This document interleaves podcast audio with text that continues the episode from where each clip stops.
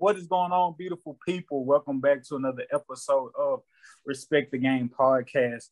My name is Edward, named after named after raised by three Trello G's, my mama, my grandmother, and my OG, my pops. Please make sure you follow at EMAX Stats for all your up-to-date high school, collegiate, and pro sports coverage. We'll not disappoint. We'll keep you up to date on all that's going on in this world of sports and much, much more. As always, you can also call me AKA Nathan. You on the podcast because I am Nathan without my brethren. Uh, not at full strength. Normally I kick the Shine Hard Izzo. He's likely to be out tonight, but make sure you go follow him at Shine Hard Izzo. Um, there's no other way to shine but hard. So yeah, make sure you follow Shine Hard Izzo, and these are the rest of my brothers.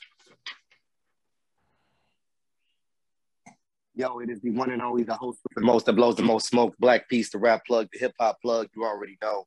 Uh, be sure to go check out my own uh, personal podcast, Talking Smoke. You can catch it on Apple Podcast, Spotify, really anywhere you get your dope ass podcast from. That's you can find me at, man. Peace.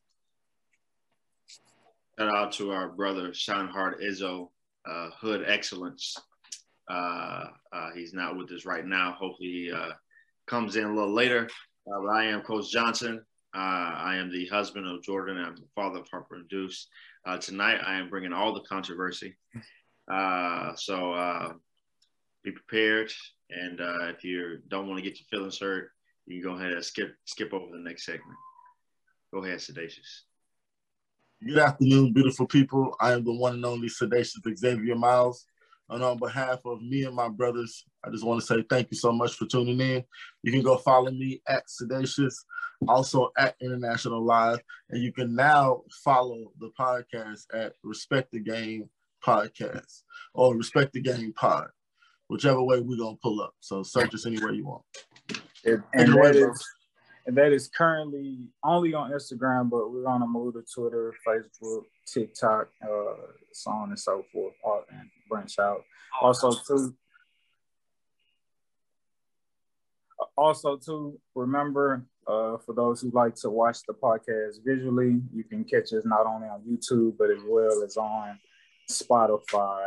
So, uh, so yeah, man. Before we dig into this week's episode, I just want to, I guess, shout out or dedicate this episode to the homies back in Houston, back in the hood, Riverwood, Homestead, uh, Marshall's block, man. So still being, I guess you could say babies are only like a, a year and some change into the game of the podcast. And kind of just got our heads down, steady, constantly working. And sometimes the outreach or like our posts or our views isn't our impact, so to speak, or who uh, who sees all that we have going on. It's not always heavily shown in numbers and views, as we're still, you know, slow, on a slow grind. But the homies that I ran into back in the hood last week in Houston, that was just genuine love. It wasn't coursed or or anything like that. Just genuinely like, yo, bro, we watch the podcast. We like what y'all boys doing. Y'all funny. Y'all really be getting into it. Y'all controversial. Like y'all crazy. Y'all be having me cracking up. Like I really listen to the podcast. So I appreciate that love. My dog Elijah, my brother Shorty. Shout out to my boy Trey, Big Boy and Dylan, Buddy Love, uh, Jaren. Like truly do not take y'all boys listening to the podcast for granted. And I know we say that every week. I know we say that every week, but I I sincerely do not take it for granted. It's not like I get to talk to y'all all the time, but to just know from afar that we being consistent and y'all chilling on 2K on Madden or whatever you got going on throughout your day, you pulling up and you checking out the podcast on social media, YouTube, so on and so forth. I genuinely appreciate that. And sometimes for people who on whatever perspective grind, you could feel like, oh, well, the world not watching me, or I'm not getting recognition from the masses. But to be able to get love and support from like those are closer to you or that you've been able to grow with, I definitely don't take that for granted in no way, shape, or form. So triple salute to y'all boys again, man. Thank y'all for watching the podcast. I dedicate this podcast to y'all. Um, I hope I hope it's controversial enough for those controversial takes y'all had when we was uh in the driveway uh, talking sports and talking about the podcast. Um, so yeah, man, this this part this episode is for y'all, man. This episode is for y'all. Appreciate you. Troll. So, uh, getting to the latest in the NFL. So, shooting a podcast on a Tuesday, as we normally do, and news broke today that Brian Flores, former head coach for the Miami Dolphins, has filed a class action lawsuit versus the Giant against the Giants, the Broncos, and the Dolphins, claiming racism within their hiring process. So, um, there's a lot to unpack here, but what I will say, just to start us off, for everybody who may not be up on how what led him to actually filing this lawsuit, is that he was texted. Brian Flores was texted by Bill Belichick in a text message saying, paraphrasing, hey, looks like things are looking up for you. Congratulations. I hope everything works out. If you want it to work out, possibly potentially with the Giants. That's what I'm hearing. That's, you know, in layman's terms, that's what Bill Belichick is telling, texting to Brian Flores. So Brian Flores is like, oh, okay. I interview with them. I got an interview with them coming up. I appreciate the heads up on that. Cool, bet. I mean, if that's what you're hearing, hey, I like to hear that too. Hey, it sounds like good news. And This is all via text. So Brian Flores, out of curiosity, takes his back to Bill Belichick and says, Hey, coach, just for clarification, like, are you intending to actually text Brian Flores, that being me, or is this text possibly meant for Brian Daboll?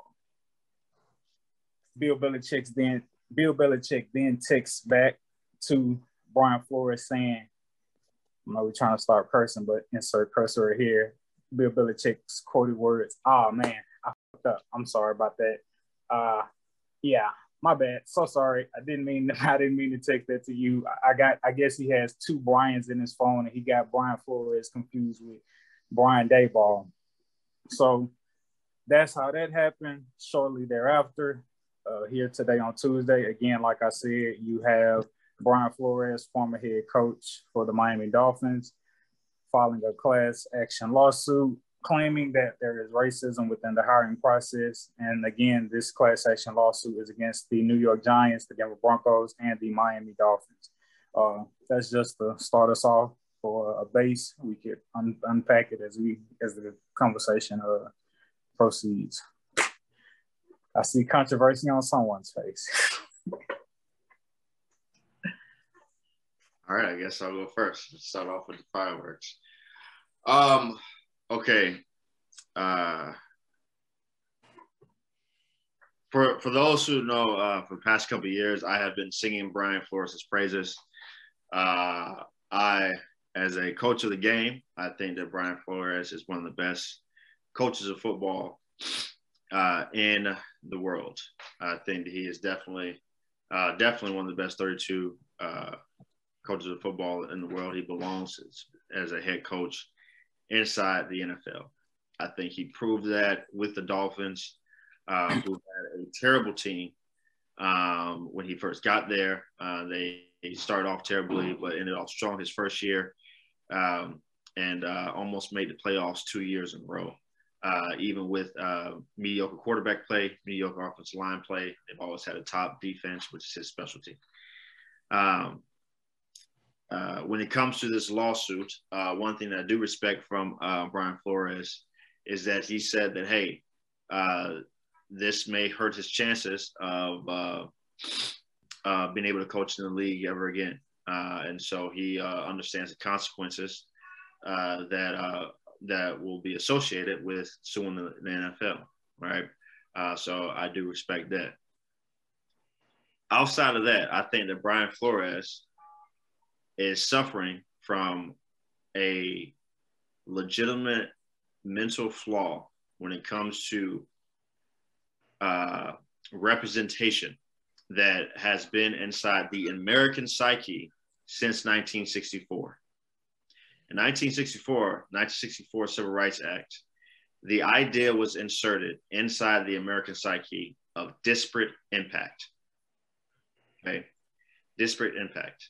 What that means is that uh, we can look and try to judge a situation, and this was mostly intended in hiring practices, but we can look at and judge a situation and say, hey, there may be discrimination in this situation if uh, a protected class of people are adversely affected by whatever the process is that is going on, right? So you have, uh, you know, a bunch of managers who are getting ready to hire hire people, and they have a particular process. And after rounds and rounds and rounds, uh, people getting hired, they look at a protected class of people, whether it be uh, minorities, women, gays, whoever, right? And they say, hey, look, not enough of these people, they're a, a disproportionately low number of these people are being hired. Uh, there must be something wrong with the process. In my opinion, this is the worst thing that has, not the worst, this is one of the worst things uh, that has uh, ever come out of uh, Congress, one of the worst ideas that have ever been pushed in America, right?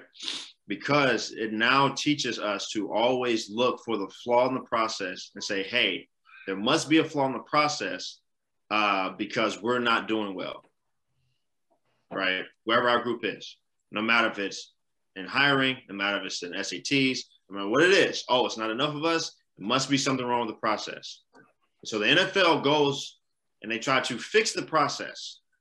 They try to fix the process by adding in the Rooney Rule in 2000 between 2000 and 2002 i don't know exactly 2003 okay 2003 right they uh they uh put the Rooney rule in right to try to uh try to make this process a little bit better by saying hey you know what maybe not enough uh black coaches are getting the opportunity because they just aren't uh getting put in front of the decision makers right so if we put them in front of the decision makers right? We know that they're talented enough.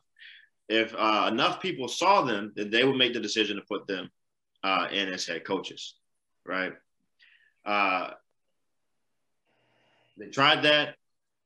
Some some some of that works, right? One of the first Rooney Rule hires was Mike Tomlin, uh, uh, who uh, the Steelers had their guy at the time that he came to uh, to uh, to interview with them. And they were like, "Wait a second, no, we got to hire this guy." right? And so, uh, you know, ironically, you know, the Rooney Rule, named after Art Rooney, who was one of the previous owners of the Steelers. Uh, they were the uh, first Rule hire, right? And it has worked out well, right? Hall of Fame coach. Uh, and so uh, you, you, you have that there. But um, I think for Brian Flores and anybody else, every year we have this discussion. Oh, not enough black coaches, not enough black coaches, right? There could be reasons beyond race, right? Correlation is not always causation. Uh, because there's a correlation that, hey, uh, you know, the coaches who, who get passed over happen to be the black coaches. There could be another reason other than, hey, they're the black coaches, right? And because of the idea of disparate impact, which has been inside the American consciousness since 1964, um, uh, we do not allow ourselves to look at anything else. And we continue to point and say, oh, systemic racism, systemic racism, systemic racism. We need change. We want change. We need change. We will never be satisfied because we won't look at what are the other factors that may uh, maybe may, may be at play here, right? So I know, hey, here's Christian, the the the house coon, coming to uh, you know give his piece, right? yes, I'm here. Uh, so there we go. You know what, bro? I don't even think you have to categorize yourself as a coon with how you feel about the situation. I think that for me, looking at the situation, I do sometimes feel like it's not always racism. However, I do understand we as a Black community have to fight for ours, whatever that hours might be in whatever particular field. And as it relates to the NFL and coaching jobs, as opposed to standing, I mean, and when you talk about the Rooney Rule and that being a white a white man in the Steelers organization, I want to say maybe the owner could be wrong about that, um, who implemented this system and then therefore uh, it helped somebody like Mike Tomlin. And so now, how many times is a black coach going to go before an, an owner and that owner already have his mind made up? And that owner interviews that black head coach and it's like, no, we want you instead. How many times is that gonna happen? I don't know. But the Rooney rule isn't just about the black coaches. It's, you know, you're a minority, uh, you know, Ron Rivera's and so on and so forth. Um, so I think like you said, respect to Brian Flores. He's saying, hey, I know this may put a stain on me and I may not be able to get the opportunities that I once had because of this, but he wants to see change in the future. I don't I don't really see I don't see a solution around the Rooney rule. Like I get it. Like let's just give a give us a chance, get us a shot, put put somebody in their face but I don't see a solution outside of like how can you definitively decide whether or not yo this is racism involved. They didn't want to hire me because I was black. Like whereas hey if for Brian, Brian Flores right, let's say they had already made up their mind they wanted to hire you before you even got interviewed. Mm. Would that not still be like a, like wrongdoing or not tr- treating everybody else fairly who came before you or after you? Like, would you de- would you have a problem with that if they had already made up their mind they, they wanted you before they interviewed you? You know what I'm saying? Um, so um, I think I feel like also too with the class action suit. I don't know how, but I feel like it's going to make people, like I was saying, it's going to make people or organizations more apprehensive to be like, do they want to hire a black coach? Whether or not he they deem him good enough or his record is da da da da da. But for Brian Flores specifically in his case, him feeling like yo, this is about racism. Um, first season five and eleven with the Dolphins. Second season ten and six. Third season this past season start off one and seven, finish eight and seven. Within that, you have a seven game winning streak. Uh, Mr. Playoffs uh, all three of those years, and here's his reason, right? Can you definitively say whether or not this is racism? Who knows? But this is his reasoning behind feeling like that's the case regarding him. So, again, the, the lawsuit is against the Dolphins, Giants, and Denver. Uh, starting with the Dolphins. Reason they're receiving this, a part of this lawsuit, owner Stephen Ross offered him $100,000 for every loss in an effort to tank for the number one pick in 2019 um, it was told to Flores by the general manager, Chris Grier, that the owner was mad because of his winning success was compromising the Dolphins draft pick. Maybe not. There's friction. There may be friction between. just, friction. Real, just, just real quick. Just real, real quick. Edward, let's finish. Just think about that though. Uh, I know, I know he might be mad at that, a lot of football people might be might be mad at that statement, right? But them winning uh, was the difference between Joe Burrow being in Cincinnati and Tua being in Miami. That's the difference. Those five games they won is the difference between Joe Burrow and Tua. So I just want to, you know, I know everyone hates tanking, and I didn't even get on why I thought he got fired, uh, which you know you go on here, but I'm just saying. So go ahead, go ahead. okay, okay. So uh, that's that's the situation with the Dolphins. Then with the Giants, we just talked about they had it, it came across through the Bill Belichick text that they had already predetermined they was going to hire Brian Daboll before they even interviewed Brian Flores.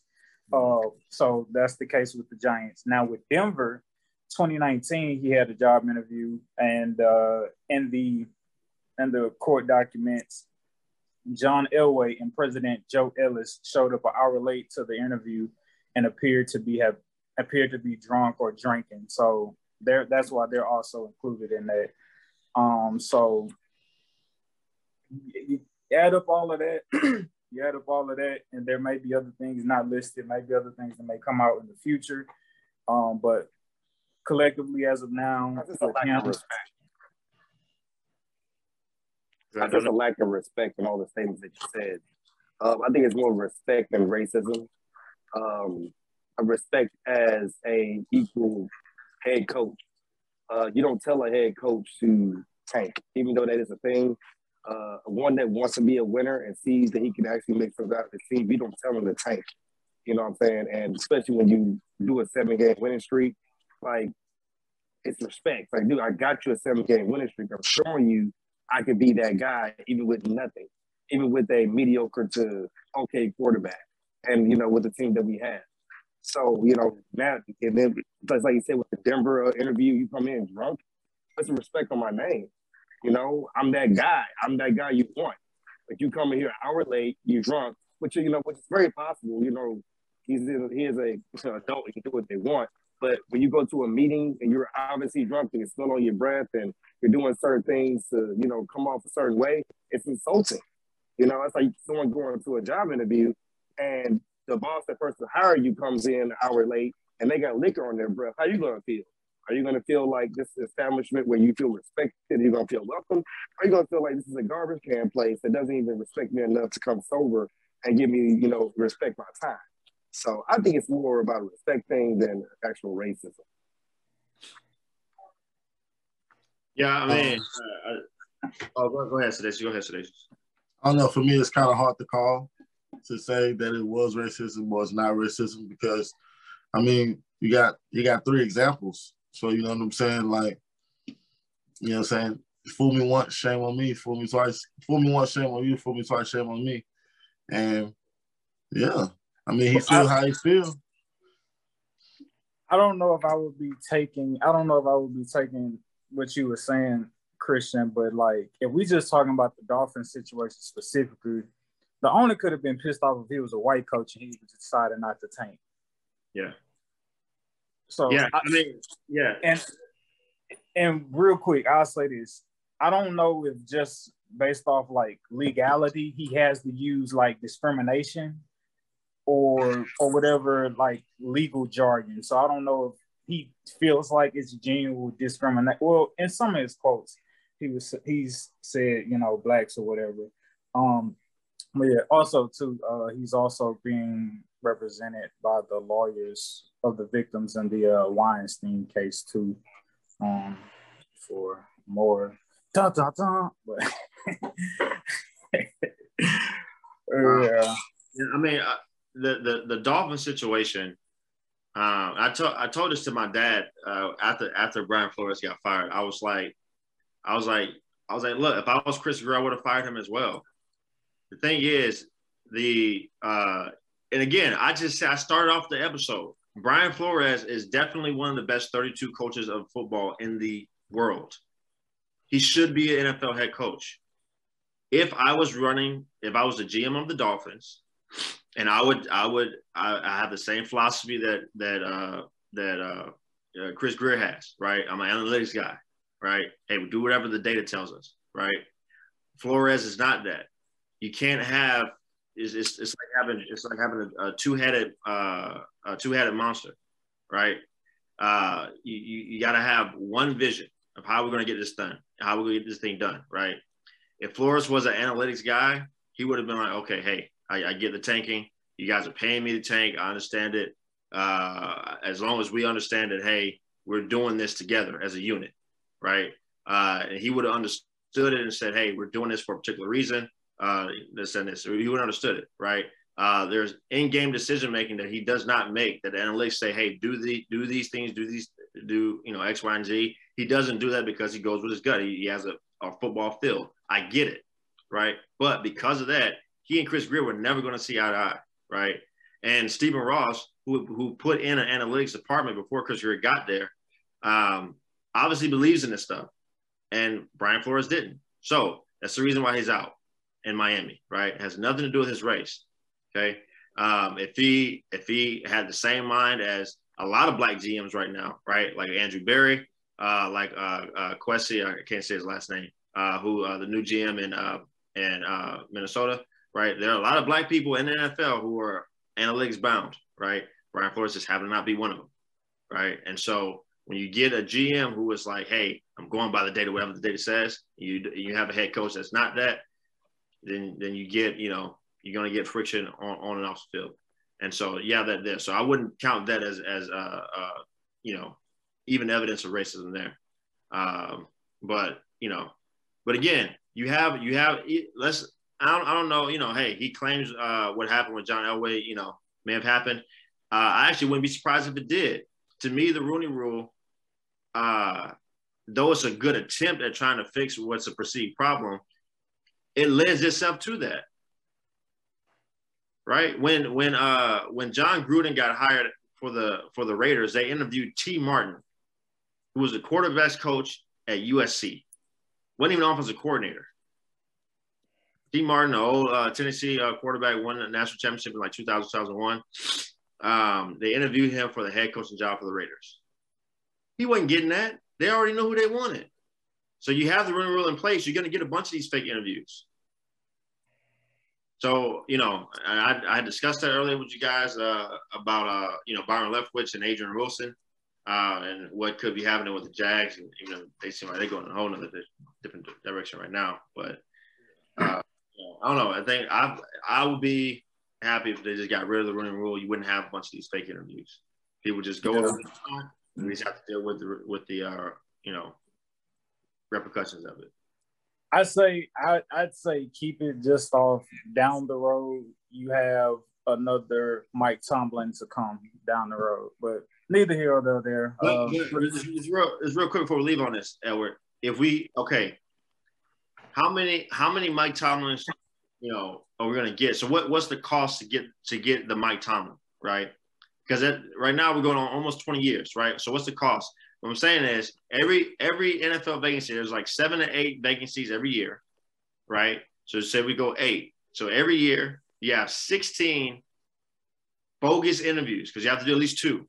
16 bogus interviews uh, for, the, for these black head coaches to waste their time, their effort. They got to go over and prepare for these things. They got to fly out, take time away from their family so that we can get one Mike Tomlin. I'd say this it's not just I could be wrong, but it's not just black coaches who go through bogus interviews. It's not just black coaches that go through bogus interviews. Uh, but the the the Rooney the Rooney Rule itself lends lends it. I, lends- I, under, I understand. I understand what you're saying. It's just like, hey, y- y'all put the Rooney Rule in place, like you said, with good intentions, but on the backside of that, you can't expect the people interviewing you to have good intentions to possibly hire you. That's just the nature of the business. Even in the real world, you can go on an interview. That doesn't mean you're guaranteed. Yes, we want to feel like we have a legitimate chance, but like, yo, this is the NFL. This is the NFL. Like, not everybody's guaranteed an opportunity. Like, it's it's a buddy system. It's not what you know, it's who you know. Like, there are handshakes and dinners and da da da da da da and golf course meetings and whatever, so on and so forth that goes in place. Yeah. It unfortunate that every black coach that gets interviewed isn't truly considered? Yes, it's unfortunate, but is, is it fair? No, but that's the world. That's the life we live in. Sometimes life just isn't fair. Do I wish that we could have those opportunities as blacks? Sure, of course. But I mean, like, this is what the Rooney Rule brings. Like, it is. It is. And then and then uh, another person who had a, who we know for a fact had a fake interview. Uh, this coaching cycle who's not black was Rich Bisaccia. Rich Bisaccia had a fake interview for the for the Raiders head coaching job. Right. They knew who they wanted. Right. They're getting uh, Josh McDaniels. They already knew who they wanted. Uh, he knew that they wanted him. They knew they wanted him. That's the only reason he even went there.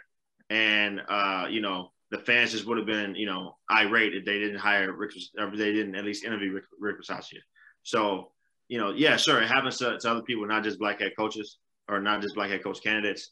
Uh, but having this rule itself, where where you're forcing teams, hey, you can't hire somebody until you do this. You're gonna get a bunch of these fake ones. Okay, hey, let's go in for five minutes real quick. Hey, what's going on, man? Hey, would you like to be the coach? Okay, all right, all right, see you.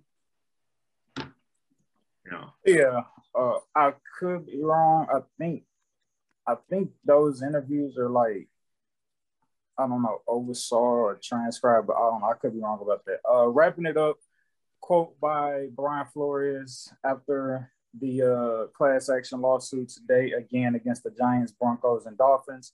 God has gifted me with a special talent to coach the game of football, but the need for change is bigger than my personal goals. And making making the decision to file the class action complaint, I understand that I may be risking coaching the game I love and has done so much for my family and me. My sincere hope is that by standing up against system, systemic racism in the NFL, others will join me to ensure that positive change is made for generations to come. End quote. Um, yeah, uh, so far outside of the Giants, outside of the Giants, he has interviewed Brian Flores has interviewed with the Bears and the Texans. And as of right now, today, February 1st, the Texans, Jaguars, Dolphins, and Vikings uh, head coaching uh, positions are available. So let's see see what happens. And and also too, Mike Tomlin is currently the only uh, black head coach in the league as it stands right now at this present moment in time. Um, yeah. Brian Flores coach. Blackballed. He getting blackballed. Blackballed. Mm-hmm. That's, that's what I say. Hey, hey, speaking of speaking of black coach, I don't know why DeMeco Ryan stuck his name out the running. Uh, Yo, all right, here, let's go here. Let's go here, right? So I don't. I, there's news to me, Christian, why he took his name out the running. But also, I, this is what I was thinking. I don't know how much head coaches get paid. I don't know if it's just every coach feels like he can be a head coach. But is there a conversation to be had that not every head coaching job out there is like a perfect head coaching job? Yeah. Yeah. Uh, the Texans job for one. I mean, yeah. I mean, there's there's a lot of or true the Jags. You know, um, uh, there, there's probably a, there's probably some folks right now who there, there's a chance that, that Byron Leftwich does not get the Jaguars uh, job, right? And um, and uh, the only reason why is they they were set to hire him. They were ready to hire uh, Leftwich. Only reason why he was like, hey, look, I'm not coming in here if Trent Baalke's a GM. I need to get my people in here, right? I, so, I want to. And and I'm I'm not mad at Byron because hey, you know, uh, yeah, sure, you you you get an opportunity. You're a hot name right now. Uh, you're the team who drafted you. Uh, wants you to come coach them. This is going to be a great thing for you. You have a quarter, a generational quarterback that you can work with, that you can build them up. Uh, you have a lot of cap space and everything there. Um, but it all needs to be it all needs to be uh, put together so that you don't end up like Brian Flores. So so so that you're not like, hey, David I Culley. and GM wants to do another thing. We're a two-headed monster. We can't see yeah. eye to eye. So I get that on, on Byron's part, right? I get that on Byron's part. And so not, for, for different coaches, though, you can go into a situation and say, hey, this is not the right situation. So yeah, right and and and I and so right, like so, like I said again, Texans, Jaguars, Dolphins, and Vikings. Those are the available positions right now, right? Uh, Brian Brian Leftwich, Brian Flores, David Culley. Uh, I think you said another black coach, but I forget. People Ryan. uh, DeMeco Ryan. People may try to throw Eric Bieniemy back in there, right? Like, if it goes and these guys don't get a head coaching job, right? While there will be outrage and black people, why these black head coaches and 70% of the league is black and it's not that way with the head coach. It doesn't like let's take a second to stop and think about what if none of those jobs, what if none of those head coaching positions were really in favorable favorable odds for those black coaches to start off? Because what's gonna happen is you're gonna push and push and push for them to just to have a head coaching job and they're gonna end up taking one just to say they got one. And then when they have a crappy team, then they look bad. And there goes their there there goes their chance that had they just waited and been patient mm-hmm. and waited for a better position or better opportunity to come along, they could have been in a more, as Isaac would say, advantageous position to wreak havoc or build up build up their build up their program. So yeah, just just think about not every opportunity out there is like a great opportunity uh, for black head coaches. Um, yeah, and if and if Brian Leftwich said hell no, if uh, Baalke is there, kudos and triple salute to him for that. Uh, so yeah, yeah, yeah. Tom Brady is uh retired officially.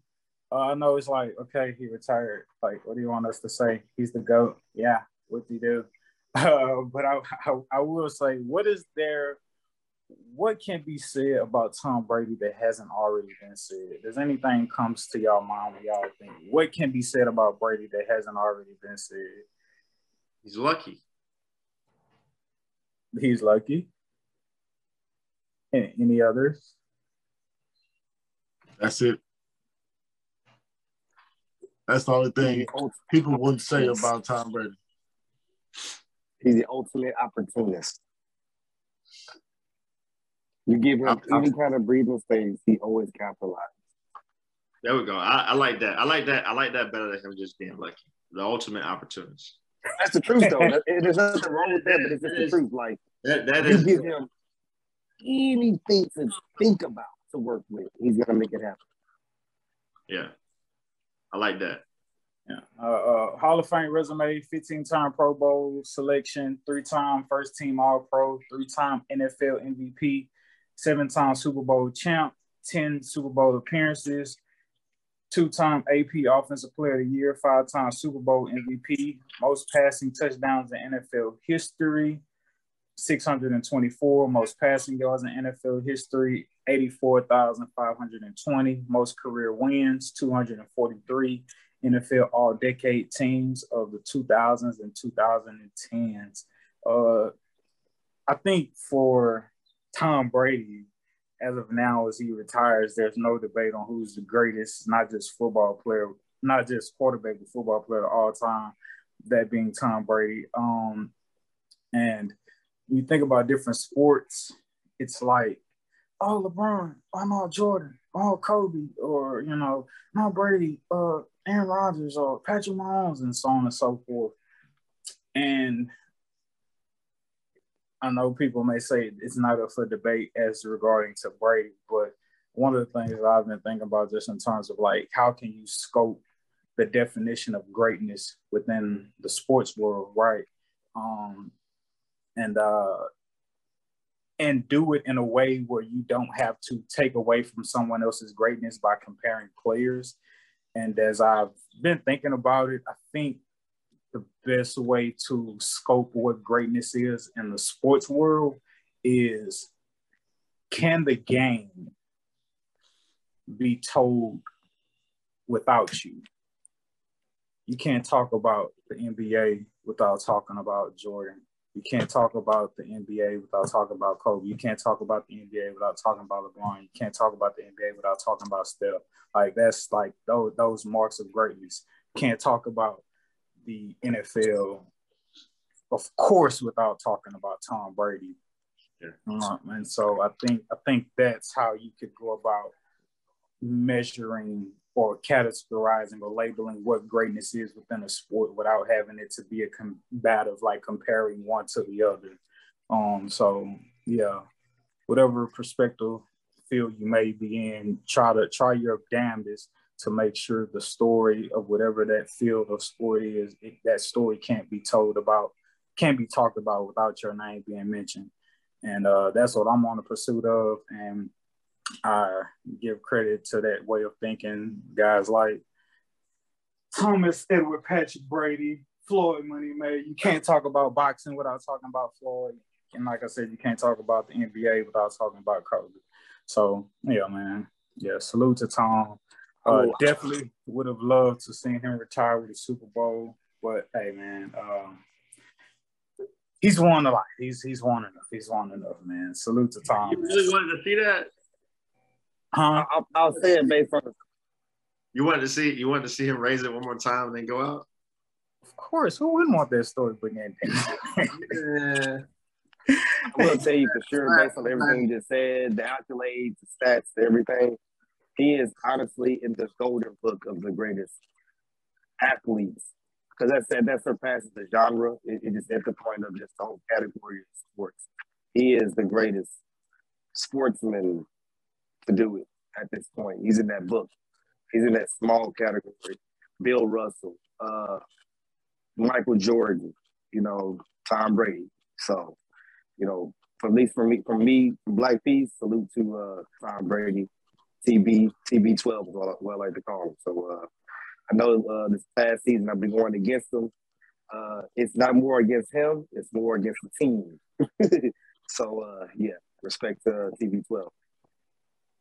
Right on, man. Right on. Uh, so up until up until Sunday, the only person Patrick Mahomes had lost to in the Super Bowl, oh, uh, in the playoffs rather, was Tom Brady. Uh, but that has changed because he has now lost to the Cincinnati Bengals and Joey Crack.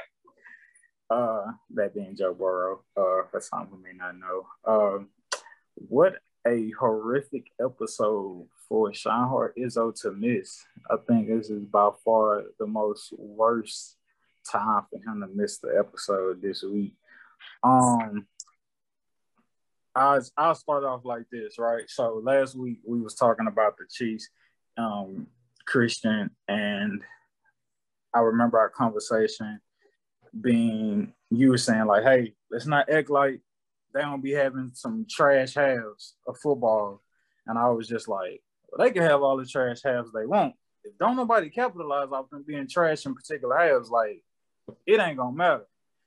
Um, yeah, man. So why did the Chiefs lose this game? Did the Chiefs lose? Did the Chiefs lose this game, or did the Bengals just, you know? Oh, and let me say this too. When we was making our picks last week, I got off the episode, and when I started editing, I was just like, "Dang, I don't really feel like we, like, gave a lot of credence or put no respect on right. the Bengals name, so to speak. And I was just like, dang, should I just like pick the Bengals because like they just being disrespected right now? And as I thought about it, I don't feel like, at least me personally, I don't feel like I and as collectively on the part, I don't think we were disrespecting the Bills or not trying to put no respect on their name.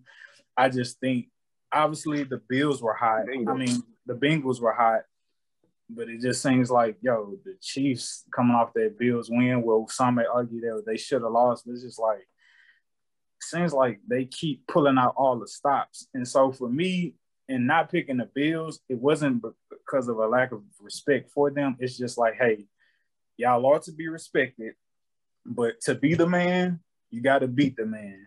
And once you beat the man, all due respect shall come forth.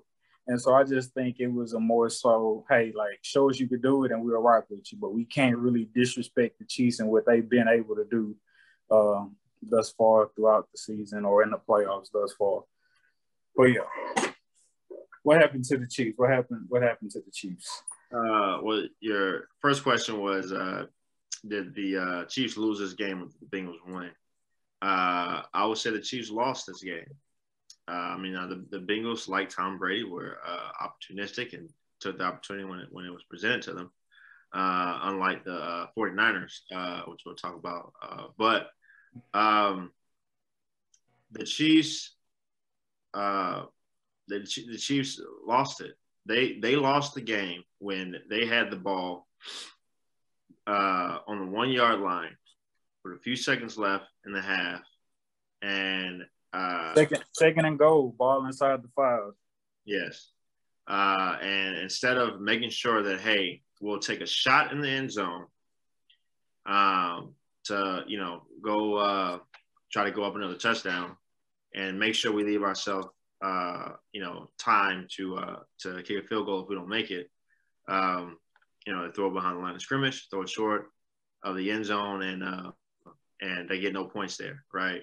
Um, then um, go into the half only up 21-10 when it could have been 24-10. Yeah, it could have been 24-10. Um, and uh, and uh, I think the did the Bengals get the ball coming out after that?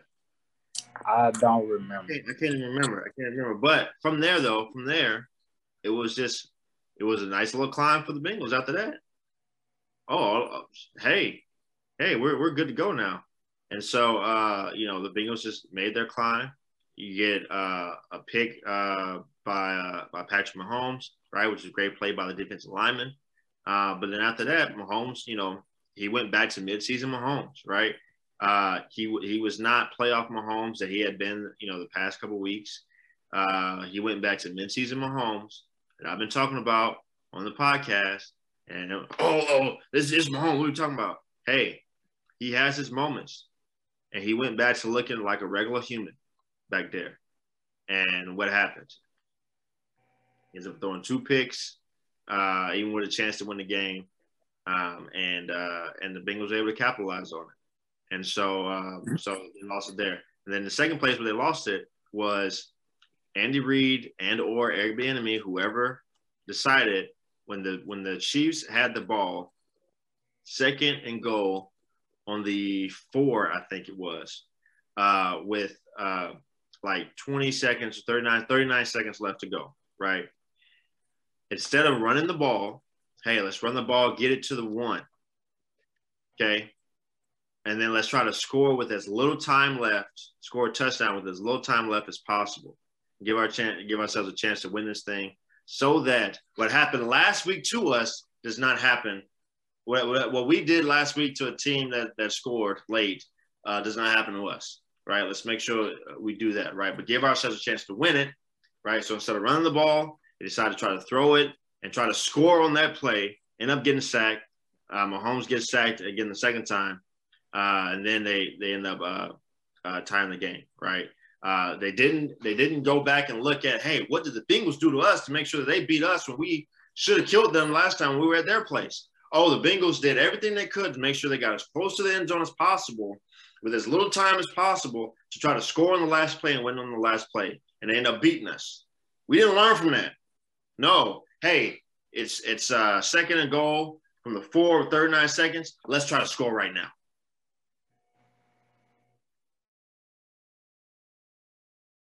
Would have to take a field goal. Yep, and end up getting a sack, right? Instead of trying to run the ball, hey, let's run the ball. Let's come up with one of these great little. Uh, they could have even did their little, uh, you know, uh, roll, roll to the right shovel deal until they did. They tried that. Not not on that play. No, just drop back. Oh, it was one. Okay. I know they tried. I think maybe that was on the halftime. Uh, uh, but they could have did that uh, and said, "Hey, just get as close as possible without scoring." Right? Something, anything. Just get hey, just inch a little bit closer. Don't score. We have timeouts. They don't. And they messed that up. That's on Andy uh, Reid, Airbnb, whoever called that. That's on them. And uh, you know, so they should have won it in regulation. Um, they didn't. And then decides to throw so, a pick, uh, you know, in overtime. So all, all, all that for over, overturning the overtime rules. Yeah, I say the Chiefs lost too. Yeah, not um, in my opinion. You know, they went up twenty-one to three. You're supposed to win that. And Arrowhead, you, you, you got to win that game. But hey, you know what I'm saying? Like Christian said, they gave the Bengals opportunities. They capitalized on defense, and Joe Burrow gonna get his, and that's what ended up happening to him in the end. Uh, yeah, man. So for a visual perspective, uh, they go down 24-21, fourth quarter. They get the ball with 6:04 left.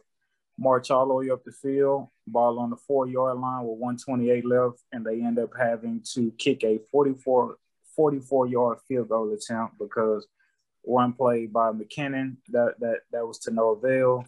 Like Christian said, just keep running it, take your time. No, they go for a pass play. Patrick Patrick Mahomes sack ball on the nine yard line, third and goal, and he ends up with the strip strip sack. Luckily, they recovered it, and ball ended up on 26, uh, having to kick a 44 yard field goal attempt. Um, so, and I guess maybe this still is Andy Reid's fault. Um, because I was just like in that situation, I'm just like, at least at halftime, I'm just like, I'm not gonna lie to you. I low key like I was like, well, that's game, you know, like after halftime, I was just like, I think they scored again, maybe early the Bengals. I was like, no, nah, let me respect the game and see this through. But at halftime, right? Had you had you took those three points, right? You win by three, having to kick another field goal. Yeah, mathematically, yeah. Yeah, mathematically. And so um so but this is what I heard. I don't know if it's true, but in the grapevine, like Patrick Mahomes talked Andy Reid into going forward. Now, if that's the case, you feel however you feel about that. And I, I know you say Christian, you're like, yo, that's on the coach, but I just also feel like that's bad sense of awareness um, or overcoming bad coaching, if you would, in that moment by Patrick Mahomes.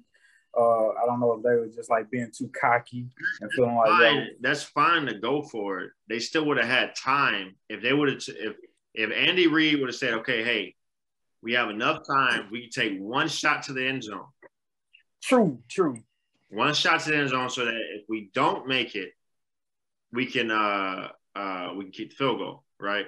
You really feel like that was the play, like to just throw it out to Tyreek to the flats and just be like, I have I have no idea what the play was. I, I have, but that's what I'm just saying in that moment. I, I want to put that on Patrick Mahomes. Be like, bro, you gotta like know like that's not a good. I don't, and I don't even think that's recency or outcome bias. I just like, bro, like what's going or Tyreek, you caught that. There's nothing there. Run out of bounds. One second left. Let's get a field goal and yeah, get on. Yeah, that's you know that when it when it comes to to situational stuff inside the game, right? It has to get laid on the coaches that is that is the one place where uh, good coaching comes out, right? Is if you're able to master the situations, right? And uh, th- that just Andy Reid has had a history of this. He's had a history of messing up situations. This is why it, it took him forever to to get a Super Bowl win, right? Is because even though he'll have these great teams in the playoffs, he'll always figure out a way to mess up a situation. And uh, here we go again. Right. So, um, you know, I don't know. Everybody should have been alert. Hey, if we can't, uh, if, if, hey, Patrick, don't get sacked. If, if you're throwing the ball, throw the ball either, either throw it away, throw it in the end zone. Our guy can get it. If for some reason you throw it short, we have to score or get out of bounds. There's not enough time to run a second play. Everybody needs to know that and uh, and and they didn't. And so, you know, so, so and that in that fourth quarter, right? Still talking about coaching situational. It's overtime. We got to dial it up. In that fourth quarter, do you do y'all do y'all put that on the play calling or do y'all put that on Patrick Mahomes? Because I don't I don't remember at what point I text this, and I don't know if y'all remember, but I was just like, they living and dying by the home run play. It didn't seem like anything was like to be set up or to like just the slow grind. It's just like everything seemed like it was like a home run for the gusto. Like let's go for the big play, and it's just like like what's going on? Because uh, the first two plays, right, in overtime, they get the ball first in overtime. He overthrows it to Robinson. Didn't look like he was being pressured from the pocket. Then he goes back to uh, Robinson. That almost got picked off. I don't know if that was a bad route ran by Robinson or a bad pass by Mahomes. Bad throw. Bad throw, right? That almost gets picked off. And now you at uh you you at a third and ten. And it's just like and I want to say Robinson was open on, on the on the end route. One could argue he was open, but it seemed like from the like soon as Mahomes said hut, it's I don't I don't feel like he surveyed the field at all. I feel like he made up his mind he was going deep regardless. And that was to Hill. And it's like, now you want to look for Hill or whatever. I don't even think that was outcome of recency bias. And just like, bro, why did you like throw that? And again, I felt like that was living and dying by the home run play. It's just like you could have scrambled or hey, I'm gonna put the I'm gonna throw it away, and try to scramble, or at least at bare minimum, not turn it over and just have to punt it. You know what I'm saying? I'm not sure with the overtime rules, I'm not sure had they punted it with the and if the Bengals kicked a field goal, would they have gotten a chance to get another field goal or no? No, no, no, no. it would have been done. It would have been okay, done. Okay, okay, because you have the score on your first possession. Okay, I got you. Okay, yeah. As long as the Bengals. But, uh, but yeah, but uh, Patrick Mahomes, uh, talking about playing bad halves. First half of the game, Patrick Mahomes, 220 yards passing, three touchdowns, no interceptions. 150 passer rating, zero sacks. 220 yards passing, three touchdowns, 150 passer rating. Second half, including overtime, 55 yards passing, zero touchdowns, two interceptions, a 12 0.3% passer rating and sacked four times. So that is the light and darkness of the first half compared to the second half, including overtime of Patrick Mahomes' game. Um, yeah, overtime, coaching or player, who who, who takes the, the bulk of the weight? Uh, I, I, would say I would say the player there. I, I think Mahomes. Uh, uh, I mean, because yeah, I mean, the first throw to uh, Robinson, he was open. Uh, the second throw, he wasn't. But I mean, there, there goes Eli Apple with another drop, uh, drop pick. Uh, you know, so uh, uh, and then actually the the Tyreek Hill throw, I actually don't think that was a bad one. I thought I think that was just a great play by Jessie Bates. Um, you know, coming through strong. Uh, you know, second playoff game in a row. Uh, I think that was just a great play by him. Uh, so uh, I wouldn't necessarily fault Mahomes on on that pick. Uh, you know, I mean, you, if you get Tyreek, you know, hey, you get Tyreek one one on one with a safety down the field. You know, uh, it, their history has said, hey, always throw that one, give him a chance, right? Uh, so, uh, but Jessie Jessie basically got the better of him on, on that one, um, and uh, so uh, yeah, so I, I, I don't really fault him for for that for that pick, but um, yeah, I mean, I don't know, man. I mean, you know, hey, su- superhuman Mahomes would have got it done, and he didn't. superhuman Mahomes. it was back. It was back to being human, man. It sounds like uh, to me, it sounds like just like I said, uh, believe at the beginning of the podcast, it sounds like the Golden State Warrior way of playing the sport, which is to mentally defeat your team with amazing plays. That's what Golden State technically does in the NBA. They hit threes and screens and passing, and it mentally destroy you. And that's what the Chiefs were trying to do throughout. You know, that's, that's been their their game plan: mentally destroy you. You got Kelce, and then you got Tyreek Hill, who's the fastest receiver in the NFL. You know, then you got supporting cast who all just flow with it. And it's like that's the way they play. And with that being said, they kept trying to shoot those long ball threes, and in, in a sense of the long uh, throws, and it and it was uh it was one of those things where it was just like it was too much. It it, it, it didn't work this time. Uh, it just didn't fall. it didn't fall into the hands of the receivers, and it didn't work. Plain and simple. You know, the team they played against knew was going to come. They respected it, and they made sure it didn't happen.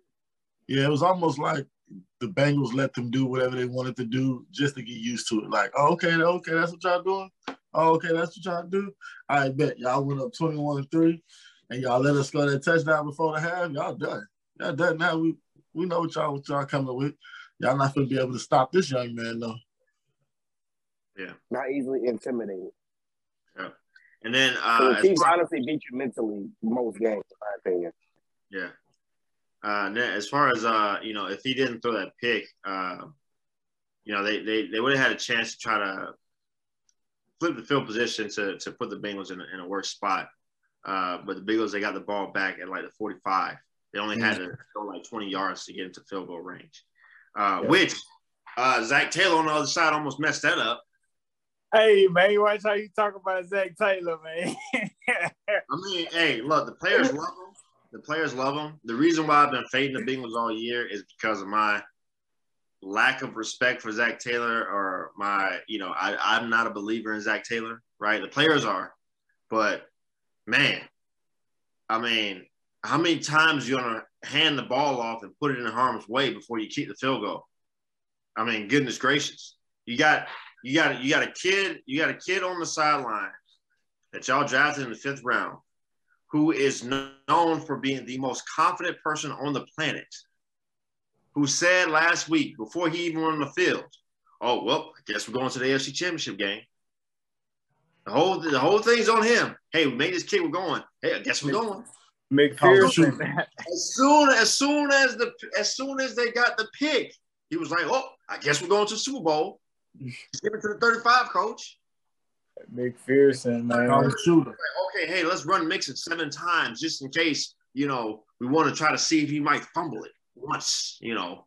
Uh, and it's like, guys, dog, bro. So, all them shooters. Yeah, man. Shout out to McPherson. Uh, shout out to the book. Shout out to that boy uh, Ralph too uh, That's a alumni McPherson from Florida. Yeah, from Florida. Uh, Yeah, so, man. Shout out Ralph, man. Uh, yeah. yeah, Hey, can we get some flowers right now? Real quick. podcast? I want to get some flowers. Oh, that was a rhetorical question. Thank you very much. Um, I want to give flowers to Coach Johnson for saying that Joe Burrow would have the uh, ability to be a top quarterback. My brother, uh, I was recognized at the beginning, maybe the fourth week, that it could have been some truth to that, and uh, I definitely put some respect on that. Thank you, sir. Thank you. Thank you. Yes. I've been thinking about that lately. I'm like, this dude kind of caught this a whole year ago. Yeah. Um, The, it was it was actually uh, the second week of the season last year. I remember it. I was versus after they played the Browns. I was like, oh, this this guy. Okay. Uh, but uh, yeah. So I, I think it was pretty. It was, it was enough for for those who were watching. It was enough to pay attention. And hey, wait a second.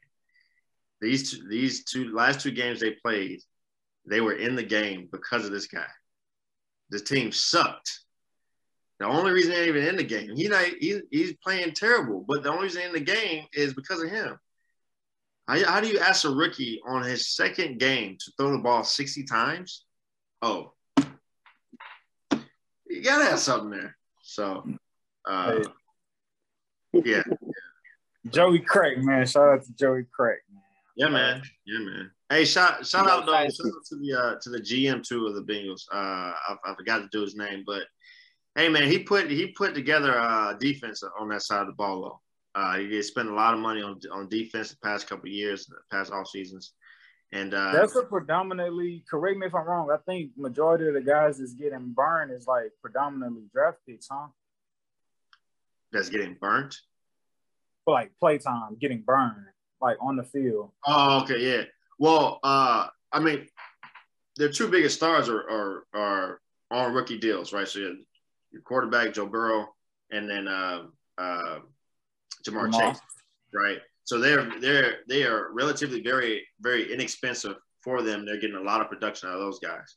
So because they're getting a lot of production out of those guys, they're able to spend money on veterans in other places, right? They spend a lot of money on uh, defensive backs and uh, edge rushers uh, in the D line, uh, and so they put together a unit a unit on, on that defense. Definitely not the best in the league, but it is it is definitely adequate uh, for for. I mean, obviously they're in the Super Bowl, but um, shout shout out to him, man, for for putting that together and um, and utilizing uh, having a, having a top five quarterback on a cheap deal. So um, you might see, hey, the Bengals might be, you know, this might not be a fluke. Now it depends on Zac on Zac Taylor, but this might not be might not be a fluke. Uh, Alrighty, alrighty. Uh, so, uh, 49ers and Rams. Uh, I gave them praise last week. Uh, and obviously, it's fun to just troll them anyhow. Um, I gave him respect last week, but if he gave up a 28 to 3 lead in the Super Bowl, we knew he was susceptible to giving up a lead, being up 10 going into the fourth. Oh yeah, I mean the, the giving up the lead. I'm not. I'm that that that I'm not. I'm not worried about there. Uh, but I, I know you know we talk about our, our group text there. I know you guys saw me. I was on Kyle. I was like, hey, and you know talk talk about some coaches messing some things up when it's being carried by the team. Uh, Sean Sean McVay and Kyle Shanahan were both like, hey, you win, bud. No, you win. No, you win. No, you win. I want you to win. No, hey, I want you to win. I mean, both of these guys just tried to tried their best to give the game away. Uh, for some reason, Kyle Shanahan said, hey, look, you know what? I've been saying in the media all week how much Jimmy Jimmy Garoppolo means to the team. And because of that, I'm gonna show my faith. And that every time we have a first and 10, I'm gonna run the ball. Even though they're stacking the box on me and we're not getting anything, I'm gonna run it. Even though our biggest plays have been either play action, summing up the seam, or screen Deebo. I'm, I'm just gonna on, on first down, hey, we're gonna come out and we're gonna run outside zone. Because that's what worked in 98 with my dad with the Broncos. We're gonna run outside zone every freaking time it's first and 10. because that's what that's what we do, and we're going to be the more physical team. And here we go.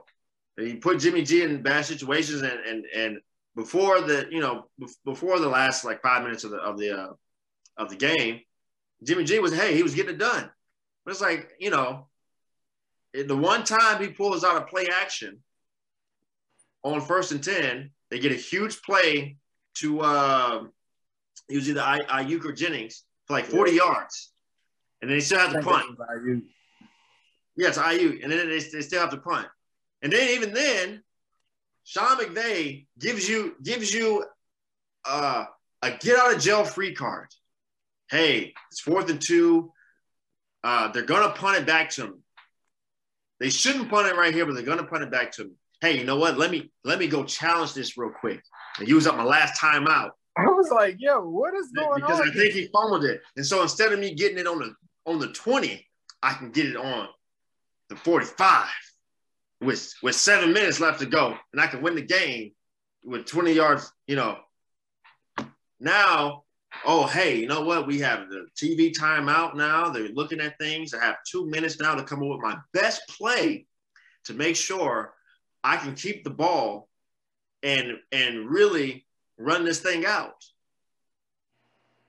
Fourth and two, my best play. Let's let's have it. What are we gonna do? Hey, I know, guys. Here we go. Here, hey, they're they're NFL guys on that end, right? We're at their stadium. Even though we may have more fans, we're still at their stadium. They get paid to play too. Guess what we're gonna do, guys? Oh, we're gonna get them to jump. Yeah, we're gonna try to get them off sides. That'll get them. this was the worst game that I have ever seen from Kyle Shanahan. Y'all know Kyle is my boy. I, you know, if I ever got to meet Kyle, I would I would shake his hand and try to get some of that osmosis into me of his offensive genius. But for some reason, uh, he just did not have it. He didn't have it that day. I don't know if he was just brain farting all over the place. Him and McVay were both just brain farting all over the place. Uh, you know, I, I don't know. I don't know. Um, so, uh, hey, shout shout out to Matthew Stafford, man, for getting it done. Shout out to Odell for balling. Right, all this. Oh, Odell's done. Odell's done. Da da da. Right. Hey, I have no idea what happened in Cleveland. Right. There's a lot of blame to go around, but since he's been there, been balling, has balled out on a, on a huge stage, all playoffs. Um, and uh, you know, so I'm, I'm glad to see his success. Uh, I want I want to see him get back into the conversation for being one of the top receivers in the league. And so uh, yeah, yeah. Shout out to the to uh, shout out to Raheem Mor- uh, Raheem uh, Morris coming up with a great game plan. I thought he and and uh, DeMeco Ryan both had great game plans on defense, uh, but you know, I don't know. Kyle and Kyle and Sean, boy, they were just trying to give it away. So. Yeah, man. Uh, that that um, to, at the end, towards the end of the stretch, man, I was it was a couple times. I'm just like, and where is Deebo at?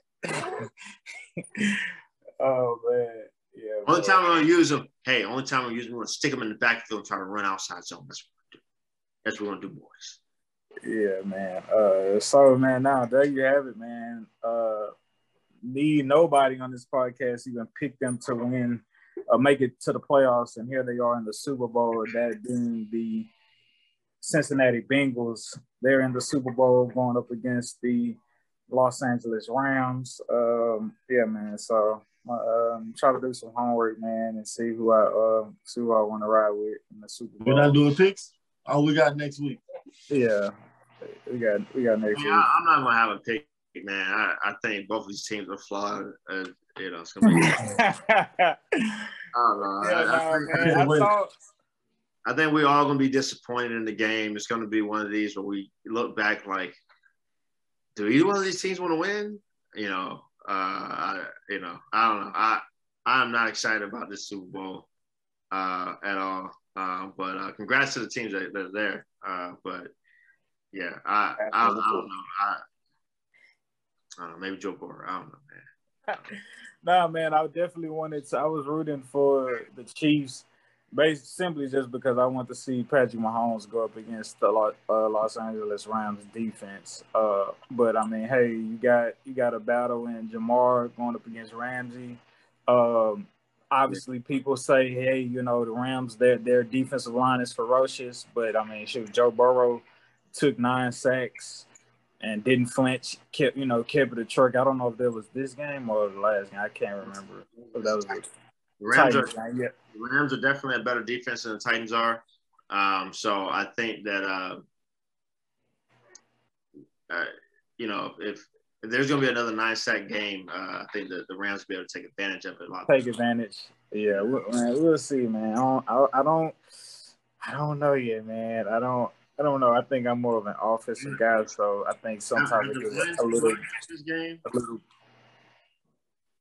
I think I give a little bit of stock uh, over to the offense a lot of times. Uh, but uh, but yeah, man, I don't know. I, I don't know yet. I don't know. Joey Crack or or the LA Rams. I don't know. Right. It's low key hard. Pause. It's difficult. it's a difficult decision. Yeah. yeah. Uh, I'm trying to figure out what's the what's the total in this game. 48 and a half. Yeah. I think they had the Bengals at like plus four favorites. Yeah, they're the underdogs. What? No favorites? No, after, like the day after the super, uh, the day after the, the Sunday, this past Sunday, they had the Bengals like plus four favorites. No, so so when it's plus four, Edward, that means they're getting the points. They're getting points, so that means they're the underdogs. They oh, that means okay, okay, okay. My bad. Yeah. So yeah. So right now it's on on Pinnacle Four and a half. It's it's four and a half right now. Uh, so, uh, yeah, man, you know, I think I might like that under in the game, under 48 and a half. I might like that. I like it. I ain't gonna lie, that's something to bet on, especially if he win. Yeah. Let me, let me look at PFF. Yeah, but I'm gonna wait. I'm gonna wait to tell you because I'm I'm gonna wait because it's, really, it's really something to think about, man. I'm gonna wait and and, and I'm gonna wait. Uh, yeah, I don't want to. I don't want to dive into it. I uh, see. It opened. It opened at 49, and then it got bet down to 40, 48 and a half. Yeah, see. Yeah, the rest of the market likes it. PFF Greenline though, PFF's uh, betting tool. Uh, no, we don't have a partnership with PFF, but if anybody wants to get the elite package uh, there, uh, want to shell out a hundred bucks a year, like I just had to, automatic withdrawal. Uh, PFF Greenline have the little betting model. They they like the over, and they see value in the over a little bit. Mm. And then they see they see value on the uh, on the Bengals right now at four and a half and the spread and uh, and the money line. You see a little bit of value on the money line. For the yeah, I'll take that. I'll take that. I'll take both of those. Yo, uh, speaking of betting, a dude cleared over half a meal off a twenty dollar bet, I believe. Yeah, off, yeah, yeah, the score, yeah, yeah, the, the picking of both the correct winner and score. Uh, so yeah, man, uh, life must be nice for that guy right now. Yeah. But nah, man, uh, that concludes this week's episode. Thank you, beautiful people, for tuning in yet again for another week of great conversation. Um, not sleeping on the NBA. We got the All Star break coming up here pretty soon, and uh, that'll coincide with uh, football being pretty much uh, over with. But then we'll have to get into the NFL draft. But uh, definitely a lot of basketball coming your way as we uh, cross over to the second half of the NBA season. Um, thank you, man. Uh, make sure y'all follow all of us. Make sure you follow our Instagram, Respect the Game Pod, and or Respect the Game Podcast account. And uh, yeah, man, there'll be more accounts that come up in the near future for y'all to follow. And uh, yeah, man, stay up on us. Love you, beautiful people. As always, we do not take you listening for granted in no way, shape, form, or fashion. That's why we maintain our consistency and uh, putting out these episodes and talking with y'all. See y'all next week.